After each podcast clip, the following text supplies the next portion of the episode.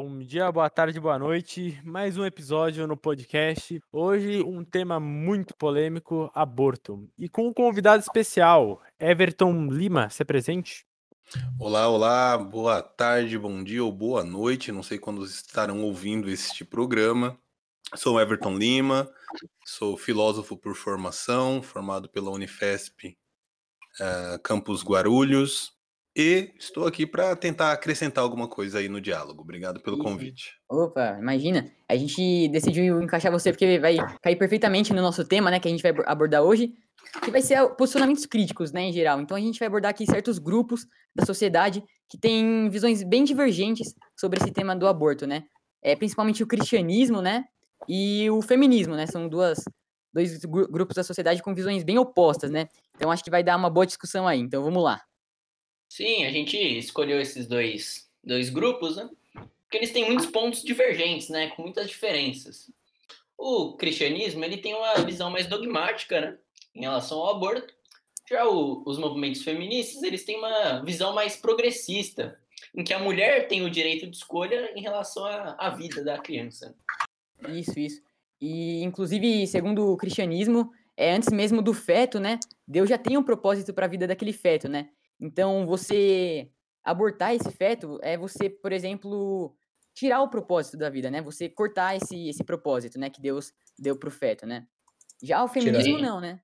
Já o feminismo é algo mais libertário, como o Bortoletto disse, né? Já é dando mais a importância para a vida da mulher do que do feto, né? Tem muita essa questão da vida, né, Rubens?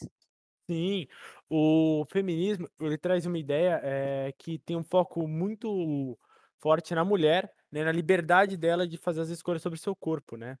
Então, na visão do feminismo, o feto, né, a criança, entre aspas, dentro do corpo da mulher, ela não é verdadeiramente um ser vivo. Ela ainda é como se ela fizesse parte do corpo da mulher, né? Sim. Alguns grupos acreditam que é apenas depois do nascimento, né?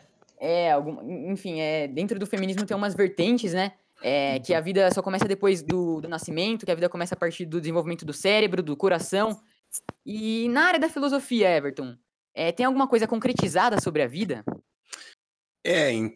Todas as bases filosóficas desses movimentos, inclusive, que vocês citam agora no programa, tanto o cristianismo como o feminismo, eles partem de algumas bases filosóficas antigas. Então, se a gente for falar, por exemplo, do cristianismo, e da onde que vem essa ideia da vida, até a partir da concepção do feto, a concepção, né, do feto dentro da barriga da mulher, ela está dentro desse campo em que tem alma, é um ser vivo. E alma enquanto algo, né, na concepção da palavra, alma de algo animado, né? Que alma é aquilo que anima um corpo ou um indivíduo.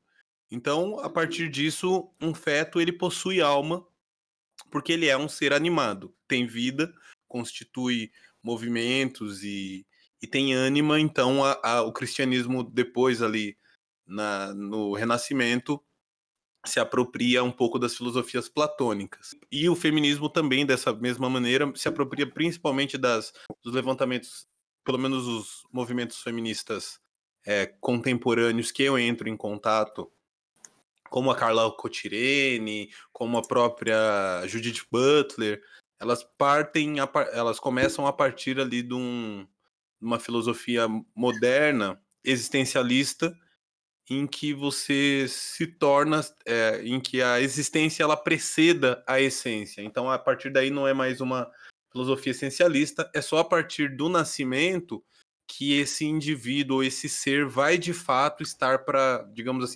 jogo no mundo, poder agir no mundo e aí, assim, desenvolver uma essência. Então, antes disso, de fato, estaríamos dentro do corpo feminino e estamos falando, na verdade, da mulher, a preocupação da vida da mulher antes da vida de um feto. Mas, ainda assim, dentro das correntes feministas, vale ressaltar aqui que você tem algumas divergências e, por exemplo, na Argentina, esse último projeto de lei que foi aprovado contemporaneamente aqui, a gente são os três, até o terceiro mês, salvo engano, é o que pode ser feito o aborto consentido legal dentro do sistema de saúde, é até 2 meses e pouco a 3 meses, no máximo.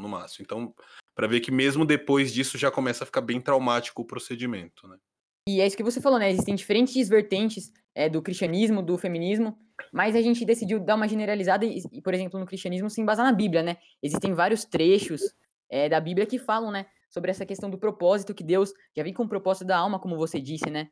Que enquanto existe alma, existe vida, né? Então, desde o feto já existe a vida, né? Já existe um propósito para a sua vida, né? Uma projeção. Tem uma... Não, pode falar. Obrigado. Tem um trecho legal da Bíblia que diz que é do Jeremias 1, versículo 5, que é: antes que no seu seio fosse formado, eu já te conhecia. Antes de teu nascimento, eu já havia consagrado e te havia designado profeta das nações.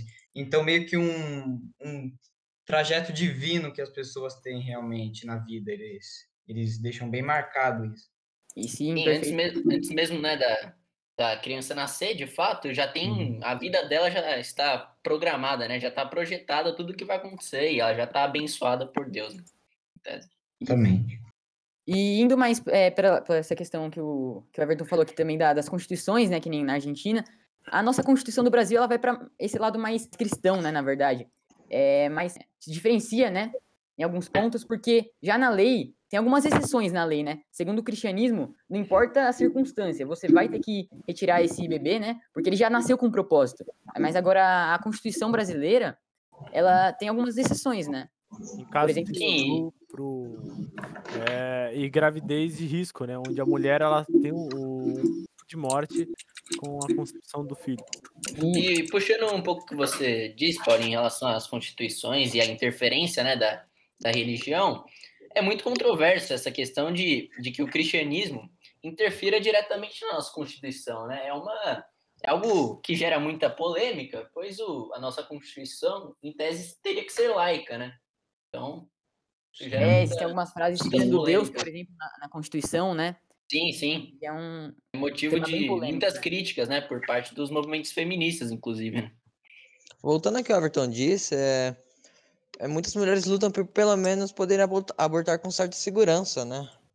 Porque ao invés de ela ir em clínicas clandestinas... Sim. E oferecendo maior risco, né? Justamente por ser clandestino, não é algo seguro, não é algo concretizado. Tem, né, na Constituição. Tem muitas mulheres que morrem por causa que fazem abortos clandestinos. Sim, é muito alto, né? Inclusive o número de mortes por... aborto clandestino aqui, inclusive no Brasil, né? Então, se a gente for falar, por exemplo, sobre dados, né? A gente fala que a cada 24 horas o Brasil tem, em média, assim, 535 internações pro aborto. Esse dado do SUS, né, de 2019. Então, a gente tá falando um pouco sempre sobre... Essas internações, né, as mulheres negras, na média, são as que mais morrem por aborto no SUS. Então, a cada 10 mortes, 6 foram de mulheres pretas ou pardas e o restante de mulheres brancas. Então, tem uma questão que é legal pensar, que assim, os abortos, a prática do aborto, ela acontece no Brasil, ponto. Ela está acontecendo, agora tem mulheres que estão passando por um processo de aborto.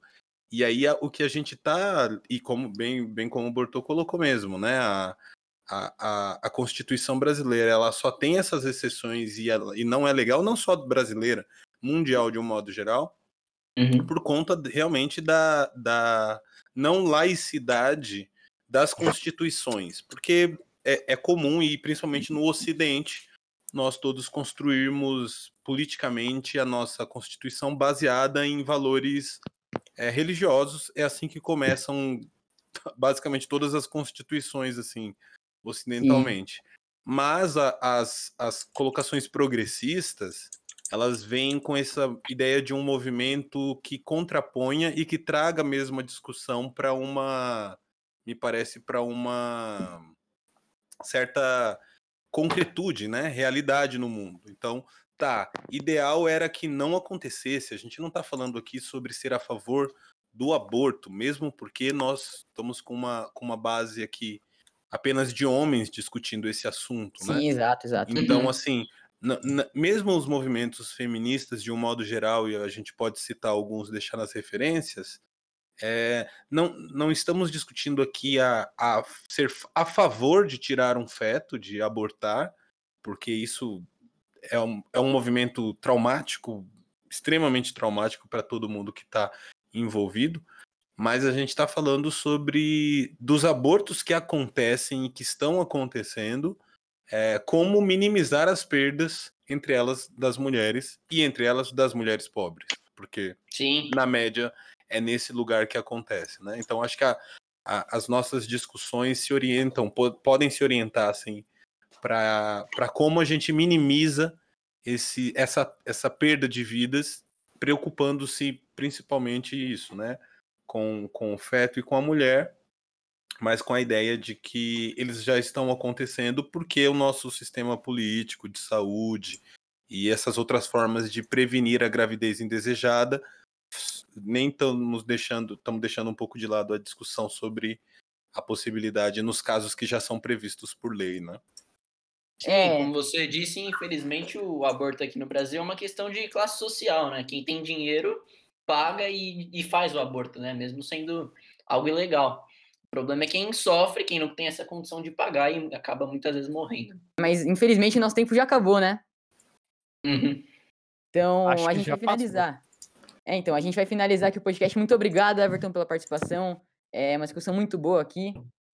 Muito obrigado a todos do grupo. E a todos os ouvintes também, né? Os ouvintes. Sim. Agradecemos a todos aí e até a próxima. Obrigado, galera. Obrigado pelo tempo. Foi bem legal. Até a próxima. Tchau, tchau.